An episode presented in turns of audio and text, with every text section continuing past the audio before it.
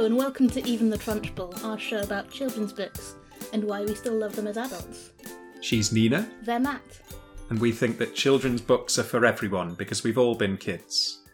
Even, Even the, the Trunchbull. They're all mistakes, children. Filthy, nasty things. Glad I never was one. From Roald Dahl's beloved Matilda, despite her protestations. Each episode we review one picture book and one chapter book. We started off with books that we read as kids, but if you've got a book that you'd like us to review, especially if you are currently a kid, please get in touch. You can email us on eventhetrunchbull at gmail dot com or catch us on Twitter and Facebook at TrunchbullPod and on Instagram at eventhetrunchbull. And this week we've got a very special guest, Rob Valentine. Hello! Thank you very much for... Uh... asking me on. No worries at all. So you are an award-winning audio drama producer, writer, director, et cetera. Obviously, we, we we first came across your work around Christmas time with your Howl's Moving Castle adaptation. That was so good. We really enjoyed that. Oh, thank you very much. It was a wonderful thing to uh, adapt. I must admit, to my shame, I hadn't read it before I'd been given oh, wow. the uh, the job to adapt it. It was a wonderful read, but I, I knew that if we're going to make this work, I need to jettison so much of this great, great stuff just to kind of drill yeah. down to the to the core. And it was really nice having a uh, a Christmas story on, on Radio four. Yeah. So what else have you been up to since? Is the what what are you working on at the minute? Well, at the moment, I'm writing an awful lot of Doctor Who. So uh, Doctor yeah. Who um, adventures for Big Finish, for various different doctors and other characters in the Doctor Who universe. The other thing I'm doing is there's a new uh, podcast sitcom from Rusty Quill called Cry Havoc, and I'm writing a couple of episodes of that. It's a sitcom about uh, Gaius Octavius and Mark Antony and uh, all their bureaucratic headaches of trying to run the triumvirate after the assassination of Julius Caesar. Fantastic. Shall we talk about our books? Yeah. Oh, yes, please. So, what book have you chosen, Rob? Well, the book I've chosen is um, a picture book by Janet and Allan Ahlberg called Each Peach Pear Plum, which Fantastic I think most, most people have heard of. Yeah. Um, I think it's just one of the, the most deep founding stories for me. It goes back as far back as I can remember. Yeah. And it's just one of the most influential things on my little imagination, I think. I must confess, I I haven't read it in years because I don't need to. Yeah. Um, the first line is there and each line just leads to the next. So I just look at the pictures yeah. because the words are there forever. Podcast medium isn't the best thing for it, but um, it's those pic- those illustrations and... Don't you worry. We, we dive into conversations about illustrations every episode. How one line leads from the next, and just those pictures. The pictures do exactly the same thing as the, yeah. the story itself does. Yeah. And uh, I, to this day, I find that captivating. It was, so it was still a relatively recent book when I was the right age to come to it initially, but uh, it's never gone away. It's uh, it, it is one of those books that is uh, has been a constant. For, no, I had it as well. Yeah, yeah. I, I insist on buying it for nieces and nephews and yeah. uh, children yeah. of friends and stuff even now. And it's yeah. still, when I went to pick it up, I sort of went into Watson and I was like, have you got Each Peach Pear Plum? Like, yeah, of course we do. And it's like on one of the central tables, there's a big mountain of like, which yeah. would, would you like the paperback? Do you want the cardboard version? Like, yeah, yeah, they're all in the Each Peach Pear Plum aisle. Yeah. uh, would one of you like to do a bit of a reading? Or Rob, do you want to recite it? I can do it from memory. I'll, I'm, Go on. I, Each Peach Pear Plum... I spy Tom Thumb. Tom Thumb in the cupboard, I spy Mother Hubbard. Mother Hubbard in the cellar, I spy Cinderella. Cinderella on the stairs, I spy the three bears. Three bears out hunting, I spy Baby Bunting. Baby Bunting, Rob's in trouble. No, ba- wait, wait, wait, no. Baby Bunting fast asleep, I spy Bo Peep. Bo Peep on the hill, I spy Jack and Jill. Jack and Jill in the ditch. I spy the Wicked Witch, who does not look wicked at all. Um, the Wicked Witch over the wood. I spy Robin Hood. Does he belong in this? I'm not really sure, but he's in it. Uh, Robin Hood uh, in his den. I spy three bears again. Three bears still hunting, and in both pictures, little bear should not be given a gun because it keeps going off. Uh, three bears still hunting. They spy Baby Bunting. Baby Bunting. Baby Bunting. It's not safe and sound, is it? No, Baby Baby Bunting. Oh, it's safe and dry. Safe and baby Baby Bunting. Safe and dry. I spy Plum Pie. Plum Pie in the sun. Oh, I spy everyone. Everyone. Oh, yeah. Well done. Very well done. You can see that that's imprinted inside you. I read it with a child the other day, and this was a child who'd never seen it before, and he guessed the last line. You don't even... like, yeah. He guessed, yes! I spy everyone, because you can see them in the picture before that, all peeking from around the trees. You know what's going to happen. And and the way and that function, the way the illustrations work with the language, is what makes it so magical. Um, yeah. That and that's just the, just the, a wonderful example of it. Um, but it's that thing of every single illustration leads on to the next, yeah, as well, mm. and I and it's just that delight of um, all the, all the fairy tales and Robin Hood, but all the fairy tales existing together. You know, in this in, in this landscape, you know, in in any one of these fairy tales that you read on its own, you're just a small sort of moment of chance away from bumping into someone from another story. You just happen not to, like they all live in this same little place. I think the illustrations are so good as well because children who don't know how to read yet are better at reading illustrations, because when we learn how to read, we focus, we go left to right, and we go into the middle. Yeah. The character that's going to be on the next page is always hidden on the page before, and they're quite well hidden. They're not obvious. Yeah, no, I remember mm. as a kid, it was a. It's like a little game of Where's Wally every time, isn't it? Yeah. You go, like there'll be, um, you can just see Jack and Jill's legs poking up yeah. over the hill. Or Mother Hubbard, you can just see her bum going up the stairs. Yeah. yes. Yeah. And there's also so much other peripheral detail, like, you know, what the dog's mm. up to and the rabbits and yeah. all that kind of thing. There's just, there's just, you know, it's it's so beautifully done. And you're right, Rob. Why is Robin Hood in this? I, do you know, I, I think I know why. Because he rhymes with wood. Yeah. Yeah, that's probably about it, isn't it? I, it's also one of my favourite pictures, that, though. You've got you've got the witch and then Robin Hood shooting at her. Both of them big, broad smiles. And then it cuts to Robin Hood with his yeah, little chin yeah. beard just sat reading a book against a tree, just chilling out. Like, like shooting at stuff's just what Robin Hood does, man. Like, yeah, I do wonder, how is the conversation going to go when they're all having the pie, you know? Yeah. How awkward is it going to be? Like, or is it, or is it awkward? Is it like, uh, you'll get us next time, Robin? Uh, yeah. I think that's more it. Yeah, yeah I think so. It's yeah. I, I you're right. It's it's that. It's you know. It's what they do. It's what they are. Yeah. Um, and it's what I, it's what they always do. And I think I think after mm. after the pie's done and there's another one in the oven, they're all going to go back to they're archetypes, yeah. aren't they? Yes, and yeah. And a really early introduction to these archetypes. Like, you probably would read this book before you know about Cinderella or Mother Hubbard or Tom Thumb. Yeah. So they have to act in character. So I think when I first read it, I probably heard of some of them before, but not others. So then you get to find mm. out about who these other people are who crop up. I, I remember, I recall finding Bo Peep and uh, Baby Bunting more obscure. I think I had, yeah. uh, mm. I, I think I'd had the Ladybird books with them in. I'm bringing it back to Marvel again, but they are like the, the Ant-Man and, uh, you know, and the Star-Lord of this lot. But uh... It was Mother Hubbard for me. I didn't know who Mother Hubbard was. Yeah. Happy to accept her, as you know, she's the bum in the corner of the picture. Yeah, she is, she is doomed within the kind of the narrative constraints of this to be always near the cupboard. She can't, you know, it's like, you know, she can't escape it, you know. Well, this isn't the place to break stereotype, I guess. We're going to talk a bit more about this in our chapter book where lots of stereotypes are broken. But, like, at this young of an age and with this simple of a story, everybody just has to play to type. Yeah. And you are forever bound by what you rhyme with. That's the trap of this universe. Yeah. That, uh... That's a piece of magic, isn't it? Yes, it it, it absolutely is, yeah. I always end up doing this on this podcast, but is there a potential, like, really dark dystopian reading of this where it's like... everyone are these like automata that are trapped into these little narratives, and it's like a really creepy It's a Small World. Yeah.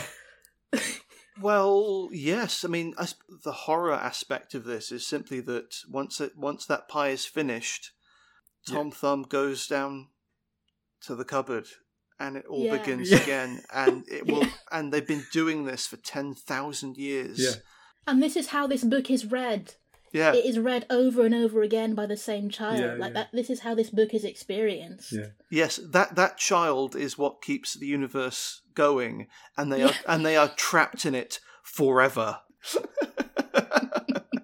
Do you think this is the same universe that the Jolly Postman happens in? Because I think it is. I think the Jolly Postman is just a few, for when you're a little bit older than this. It's the same world. The Jolly Postman goes and gives a letter oh, to the three bears and then to someone else. Yeah. Do you remember it, Matt? It's that same, yeah. yes. It's, it's linking the different fairy tales together in the same yeah. way, isn't it? Same authors. Yeah, I, yeah, I think so. It's, it's it's that thing we're very fond of talking about now, which is the the shared universe. Yeah. So, yeah, uh, yeah absolutely. Yeah. It's yes, the Marvel multiverse, yeah. but for, for fairy tale characters. I was reading this going, the three bears, like this weird little hunting sort of family that just finds a baby and they're like, oh, we'll just we'll keep hold of that, and then we've got a baby now. Picture it's like those sort of seventies communes where the kids are raised by the whole community, right? Yeah. Like Robin Hood's just sat with it on his knee, like. But as you say, there might be a degree of oh, it's Baby Bunting again, it's back in the river. Yeah, is there a bit of that that like? I like that this starts as a list, and at the beginning it seems like, oh, this is just a list of people, and then a story emerges from the list. You don't expect a character to come back, but then hey, here Baby Bunting comes back, and the bears are coming back, and it's all right, they'll fish it out of the water. It just starts as just words that rhyme, and then a story grows out of the pictures, I think. You're absolutely right. When it commences, that it has that feeling of you're just going from one place to the next. And yeah. there and there is kind of a real satisfaction when you spy the three bears again. Then suddenly it becomes... Uh... Yeah, and it breaks the linearity a little bit. Yeah, and it's really yeah, satisfying yeah. when it's, they spy Baby Bunting. It's like, oh, you've changed it up a bit. Yeah, yeah but may- yeah, maybe that's it at the end of the whole thing. Baby Bunting gets dropped back in the river. Robin Hood gives the witch a head start before he starts shooting arrows at her bum. What is the witch doing in the ditch? That's because she looks she looks pretty stuck as well. That's always one thing that I've been curious about. It's like, you know, why is she hanging out down there? She seems quite content. Yeah, but, uh, yeah. she looks chuffed, doesn't she? So yeah. it's it's almost as if she's been waiting for. I kind of feel she's got that look on her face of, oh, you're stuck too, are you? Yeah. I, I I feel less embarrassed now. Yeah. Okay. I had an old dog who did that. She couldn't walk backwards. She was quite stupid. And every morning she'd walk out into the garden, and every morning she would walk into the bush, and then not knowing how to reverse, she'd just hang out in the bush all morning. She was like quite chill about it. She didn't mind, but like if you're, oh, where's Lagadu? Oh, she's in the bush. You have to go out and like help her. And then she'd do the same thing the next day. She's like, all right, little tour of the garden, stand in the bush. Yeah, it does seem we miss an episode. I, I, I like to think that between the three of them, Jack and Jill and the Wicked Witch managed to get themselves out of the uh, the hedgerow they're quite evidently trapped in. That's kind of that's my headcanon. Well, they're back. But, they're back at yeah. the end with everyone else, aren't they? So yeah, but I th- they don't look too scratched up. I think that's part of the appeal of this book as well, though. Is like ev- every one of these little pages invites a whole story. Yeah. You yes. Know. Yes. That you could do, if we're going back to the sort of Marvel multiverse thing, you could do exactly what they've spent the last ten years doing and have like an off branch of like everyone's little stories. Going like Robin Hood and the Witch. I, w- I would have loved um, a spin-off you know, series of just books focusing just largely on each character. Each Peach Pear Plum would then be the kind of the Avengers Assemble. Yeah. Of the, you know, of the set. You know, it would have that same kind of frisson, I think. What age of children would you say this book is for?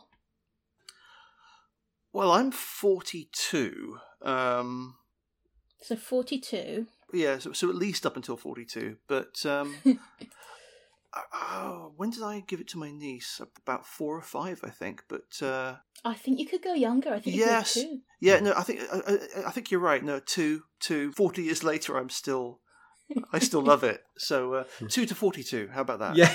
Yeah. Excellent. Yeah, lovely. Are we ready to move on to our chapter book? Oh, yeah, please. Yes. Yeah. Fantastic. Matt, you were going to introduce this one, weren't you?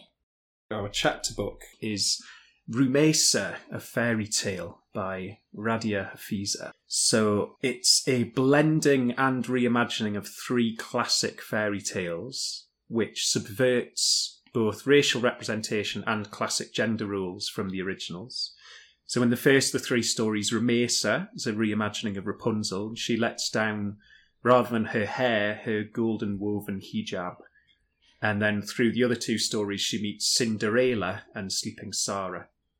So this was written sort of in direct response to the lack of characters in fairy tales that Radhiya Hafiza could see herself in. So she's given us a cast of brown heroes and more often heroines, and has also splashed the whole book with a sort of tongue-in-cheek meta side swipes at the fairy tale format too, which includes the use of a magic pendant which kind of acts as this semi-conscious deus ex machina which links all the characters up with each other. So yeah, so I think we're going to kind of focus mainly on the first of the three stories. We'll let ourselves spoil the first story so we can talk about the ending of that one, but then we'll not talk too much about the others so we don't spoil the whole book. Lovely, yeah. So shall we start with a cover chat? Because I really love this cover. This is it doesn't oh, happen yeah. very often in the podcast anymore, but this is really just one that I walked into a bookshop and picked up on the strength of the cover alone. I think this is gorgeous. It's sort of pinky orange and bluey green, and it's got some sort of shiny green bits at the top. It's not unlike the cover of The Secret of Haven Point in construction. It's sort of got a big tower in the middle and then the main character in at the top, and the main character is a little brown girl wearing a hijab that's sort of flying out and down the tower. And it's got this quote on it that says, "Rumeysa, Rumeysa, let down your hijab." And I thought, right, sold. I'm sold yeah. on this. Like, this is a brilliant concept. Yeah, I must admit, I felt like I cheated myself slightly, but I listened to this book. Um, although it's very, very well um, narrated, but yeah, I've had a look at some of the pictures of the illustrations, and it, it looks like it's wonderfully illustrated throughout as well. Yeah, they're really good. They're by Raida El Touni. They look really appealing, and sort of illustrations blended in with the text yeah. as always. I, I love that. I mm. love that. Oh yes, yeah. yeah. There's the an, anything that breaks up a block page of text. I, I think is great. I yeah. think adult books should do it more often. You know. Oh yeah, they're like like base camps when you're climbing the mountain, aren't they? That's yeah. how I kind of think of them. Yeah, yeah, it's like... yeah, yeah. I'll I'll read us a little bit from the very beginning actually to give a sort of flavour of how it feels. Once upon a time, in a land quite far away, snow was falling heavily from the dark sky, blanketing the land of Splinterfell in white. It was a night full of promise to some, for the first day of snowfall marked the beginning of winter and the coming of festivities and joy. It was time to shut up windows, spend time with loved ones, and retreat from the outside world. Not everybody could take part in such joy, though. There were some families who had less than others, and the fall of snow meant a definite end to the hopes of crops and work. So in that way, it feels very classic fairy tale opening. Splinterfell and the snow coming down and, like, the rich celebrating and the poor miserating, you know? I really like that. That really pulled me in. And I love Rumeysa as a character. Like, she's mm. fun right away. Um, she's friends with an owl who can speak to her and that she can speak to, but nobody else can understand what the owl says. The owl is called Zabina. And she teases her immediately, like, uh, Zabina comes in with, like, the news of the world because Rumeysa lives up in a tower, she's locked up by a wicked witch, and Zabina comes in with, like, news of the jungle, and she says, oh, I didn't go to that neighbourhood today, I hung out by the river, and uh, Rumeysa's like, oh, I, like, uh, and then she goes, oh yeah, I happened to see Dana, the raven, and Rumeysa immediately is like, mm, that's why you went down to the river. Like, she's quite cheeky. Because they're having a little relationship, aren't they? Yeah. Yeah. It's so quietly radical in so many little bits. Yeah. So yeah. Zabina is a girl owl, and Dana, her crush, is also a girl bird. Girl raven, like, yeah. Yeah, so it's got little lesbian birds. It's not really mentioned, like the word lesbian isn't mentioned, the word gay isn't mentioned, but it's just in there yeah. all the way through, these like little radical moments. So Remesa is a Rapunzel retelling. Remesa gets locked up in her tower by the Wicked Witch. And I think if we compare this Wicked Witch to the Wicked Witch of Each Peach Pear Plum, she's quite different. She's described as beautiful and slender and white with red lips. And she's called Cordelia, which is quite a pretty name. It's sort of upending that, you know, ugly people are bad and pretty people are good thing that you get yes, in yeah. fairy tales. And also, she's truly wicked. Um, yeah. And one of the things that struck me um, about her is her willful mispronunciation of Remesa's yeah. name. Yeah. It's which is an act of racism. That's, yeah. that's what it is. She she is a racist witch. That's what makes witches wicked. Cordelia is properly evil. Um, in a in a real way, not just the kind of you know, not in just the, the enchanted vegetable mm. patch way. It's it's it's proper real world evil, and it that and the fact that's in there is fantastic. Mm.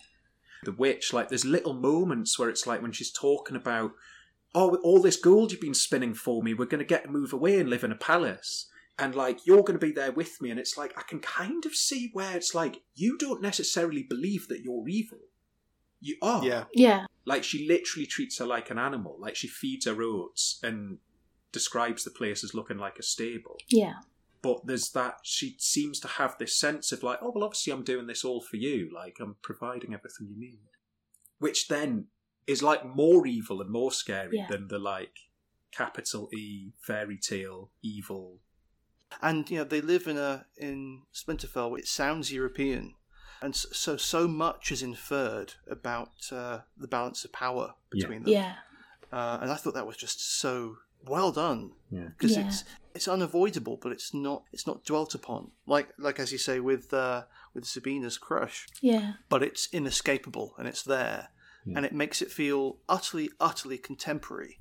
Yeah. Um, despite yeah. the despite the fairy tale setting, it's about now.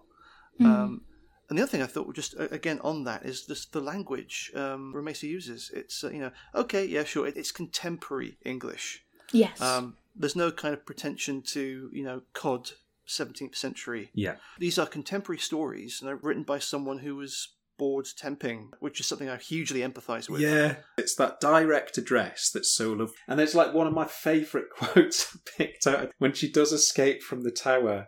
There's a lad there on a flying carpet who crucially hasn't helped her, like her agency in escaping, like she's escaped herself. But he's saying where he comes from, and she goes, oh, I haven't heard of that. Though she hadn't heard of many places, to be fair, she didn't really get out much. yeah. So it's just those little, like, like, proper pithy little jokes. Yeah. There's this really good bit in here that I want to read about, like, the power of seeing yourself represented in a book. Remesa refused to let sleep take her drooping eyes just yet. She opened up her favourite book, one thousand one Nights. It had beautiful drawings of palaces and animals, women in hijabs and men in magnificent robes. It was a relief to step into someone else's life and escape her tower room, if even just for a moment. It was the only book Remesa owned where the characters had similar names to her and shared her skin colour. All her other books had names like Cordelia's. That's just so real, and it just feels like it's been taken directly from Radhiya Hafiza's own life, you know. There's a little bio of her at the end that says she grew up reading and loving books where she couldn't see herself.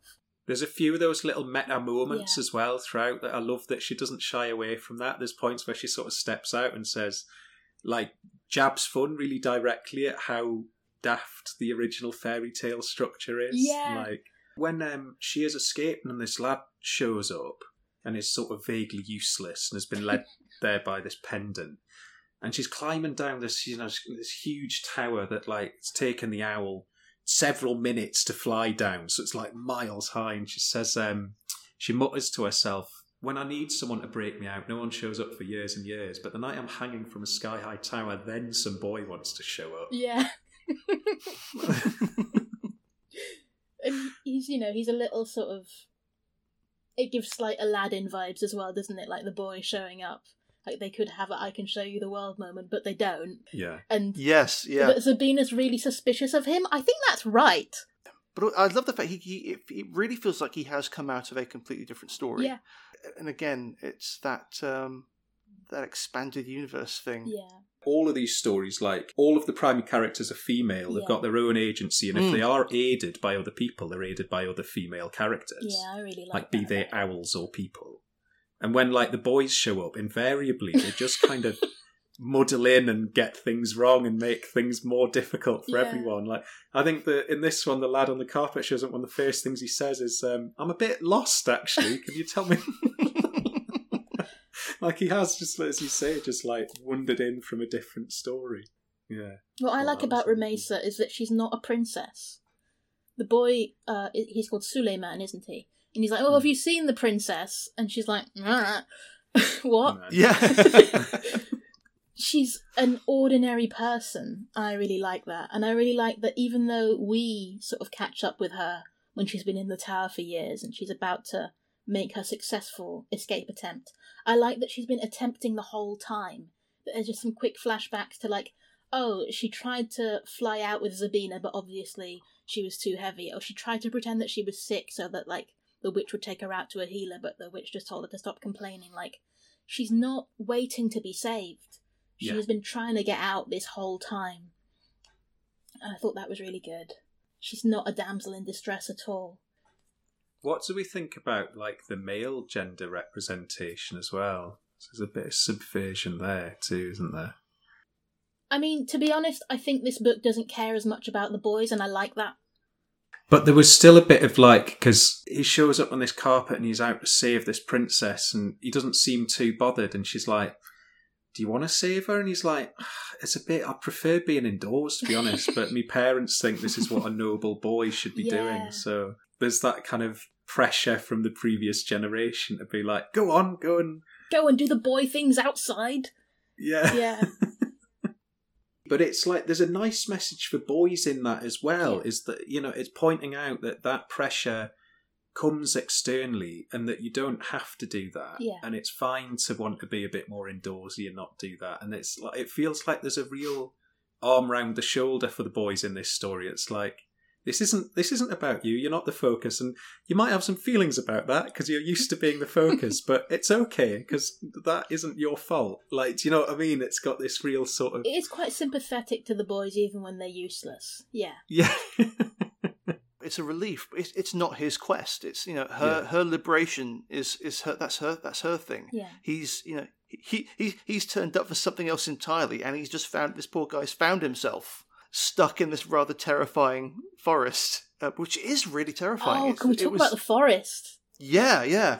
So, Remesa's tower seems to have been built by the witch, purpose-built to keep her prisoner. And she's also purpose-built this sentient forest. There's this terrifying bit where you realise that it's sentient. It's, there's like a storm, and a branch cracks off, and another branch reaches out and catches it and sort of jams it back in. It's so scary. And then when they're creeping out, they're like creeping through the forest, trying not to wake up the trees. Like, can you imagine? You're in a forest trying not to make a noise and the trees might wake up and grab you? That's pure Hitchcock. Yeah. That is, I thought that was. Yeah. And all the trees have got big poisoned thorns on them as well. That are the same colour as Cordelia's lips. I thought that was so good. That's, yes, yeah. I mean, the suspense in that scene was just, it was so rich. Then Cordelia's voice calling out, I've got a thing about the people who are after you in the distance. Yeah. I don't know why. It's just, a little, you know, it's like with Lord of the Rings, with the Black Riders, there's just specks on the horizon. Yeah. Yeah. It's just, it's just, they're a long way away, but they're coming. It's, yeah. just, it's something about that just always gives me the creeps. Yeah. The action sequences in this are great, aren't mm. they? Like, again, talking about Marvel, like, the end of this first bit, the showdown with the witch, felt like a real kind of, like, big Marvel Endgame showdown. And to write that, and write that in a kid's book is, is quite impressive to get that right, I think. Well, I know we don't want to talk about the next ones very much, but um, just when you were talking about um, the fact that Cordelia does have uh, levels to her... Um, the the wicked stepmother. Mm-hmm. Okay, we have the wicked witch and the wicked stepmother. Yeah. Um, in, in the second story, uh, it's not it's not as soon as the father's back is turned suddenly you know, the house is a tyranny. It's a, it's a gradual decline, yeah. which is which is exactly how uh, you know abusive situations yeah. and toxic family situations commence. It's a, it's this very real gradual yeah. thing that occurs, and it's that's that was that's real. Um, Radhiya Hafiza's approach to this stuff is so clever, but somehow she makes it feel so. I want, I'm a writer as well, so effortless is the wrong word because effort goes in, but it feels effortless. Yeah. It's it's so much is achieved so simply, mm. and that I, I love that. It's astonishing. And I think it really toes that line as well of, like, as you say, there's real trauma in it. There's real recognition of, like, this is an abusive, toxic situation. Um, but it doesn't, like, it still works and is still palatable for younger readers. It's not laid. But if you stop and think about it for a second, like, Mesa as well, like, keeps referring back to the fact that she doesn't know what anything in the outside world is. Yeah. And kind of, like, the trauma of that. Yeah. And there's just little drops in of, like, oh yeah, no, I don't, like, I've never been outside before. Yeah. I, I'm, you know, there's a, I think when the lad shows up and she's, she's like, oh, I'm talking to another human being. I haven't done that ever. There's some point in it where the subject of grief comes up. It's, it's one sentence where the truth of the pain of grief and loss is acknowledged, hmm. and then we move on with the story. But that was just a wonderful little moment. Do you want to find it and read it out? Oh, yeah, sure, sure. Oh, here we are. Losing a loved one is a strange thing. It can come upon you out of nowhere, knocking you sideways and changing the colour of your life for many years to come. It's just that line. Yeah, yeah. That's beautiful. Yeah. And then, then we're on, but that that fact, that, that inevitable fact of life is acknowledged in that one line, and we're on with the story. And I think the fairy tale container is part of what keeps it palatable for even, I would say, quite young readers. I would say seven, eight up could mm. read this. And I, yeah. even, I mean, fairy tales have always had elements of horror, haven't they? And yet we oh, think yeah. that they're completely appropriate for children. And they are, but that's because children can handle some horror. Um, you know, like, and yeah. usually in fairy tales it's not addressed. You read a more traditional retelling of Rapunzel, don't talk about that it's really weird that she's never spoke to anyone else. We don't talk about that impact on her, really. I mean, you know you know that she's sad. She doesn't try to get out, I don't think. Well, it's the it's the, the lad comes along and encourages her to come out. Oh, in original Rapunzel, the lad comes along and gets her pregnant. You'll have to remind me, is it... Um, he she lets down her hair at his request, and... he goes up. She doesn't get away. Yeah, that's that's he goes that, up. That's the transaction. Yeah, yeah. By climbing up her hair. Gee, oh, Jesus. You'd need a good system of pulleys. This is why this makes so much more sense. You can tie a hijab to the bedpost, and out yeah. you go without ripping your roots out. Yeah. And she's still anxious about the physics, which I really appreciated. Well, so she should be. It's really high. um, I was going to say, like, it says that in one thousand one Nights there was a little booklet in it that told you how to pray five times a day, because I was wondering, so when you get introduced to Ramesa, you know that she wears a hijab, but you sort of think, well, she was stolen as a tiny baby and she's been raised mm. by this white woman. How does she know she's Muslim? Um, and mm. it's just lovely that she's read herself in this book. She sees in one thousand one Nights the women wear hijab, and she's seen this little instructional booklet about prayers, and it says she didn't think Cordelia knew that booklet was in there. She probably wouldn't have given it her on purpose, but that she finds yeah. that the prayers five times a day really structure her day and really comfort her, and it's this sort of really personal and private spirituality that really helps her through. And that's something that isn't explored in traditional retellings of Rapunzel either, like what gets her through the day and what structures her time, and like where does she find yeah. comfort. I think it's just a lovely a lovely depiction of her faith and the way that she comes to it by herself. I'm not a person of faith, I don't have a faith, but I do pick up things in books and make them part of my life and, you know, part of my routines. And yeah, I think that's yeah. really lovely that she found that for herself. And it's a, even though she doesn't know it, it's a connection to her culture and her parents that she doesn't get to know. I hate to kind of criticize anything, but that's but my one criticism really is of the uh, the book cover, if I have one, is that the uh, the illustration shows that the tower that she's in is um, one with Islamic architecture. Yeah. When I think I think um, a, a, a European tower, a, medi- a medieval European tower, uh, with this young Muslim girl trapped in it, would actually that that's the story. Yeah, yeah, yeah. That's a really good point, actually. I think it's beautiful, but you're right. It doesn't really tell the story. Yeah, the cover does a different job to to, to let you know what the stories yeah. are like. But uh, I think that just that one that one thing would encapsulate mm-hmm. what the stories are about. I agree with you. Yeah, it's a marketing cover rather than a strict storytelling cover, isn't it? Have we got any favourite characters? Mine's Zabina. I like Zabina because she's sassy. Yes. Rob, who's yours? It's Ramesa. Um, it's partly her and it's partly the function she plays with the first story. But by the time I was on to the second one, I was kind of keyed into what was going mm. on. But with the with the, that first story, I was I didn't know where it was going, and she was kind of my, my yardstick. I'm going to go for Ramesa as well. You're going for Ramesa I, as well? I just love her. I think... she's such a strong character. She's so complex. I like the way that she looks after herself, that she's very self-reliant, that she's, yeah, she's cheeky and she's naughty, and she's very kind as well. So when um Cordelia keeps feeding her oats, and then one day she says, I've brought you a present. It's a book, it's a cookbook. It's called, like, one hundred and one Ways with Oats. Yeah. And Ramesa just wants something spicy or tasty. Like, um, yeah. Zabina brings her some blackberries, I think, and she sprinkles them in the porridge, and the porridge changes colour, and she just feels herself drool over it. Like, yeah. Oh, finally, some flavour. I just think, like, she's a character who's hungry for the world, and I, I always fall in love with characters like that. Shall we do Scariometer? We always do a... Where where does this sit on how scary is it? Oh, fine. Oh, that, I like I like that. Um, what's the, what's the scale? It's a one to ten. Ten super scary, one barely scary at all. I think our highest so far has had kind of guns and open wounds and broken legs. I wouldn't feel too bad reading it to my five-year-old nephews or my well, my ten-year-old niece can read it. She can she can read it, read it to me now.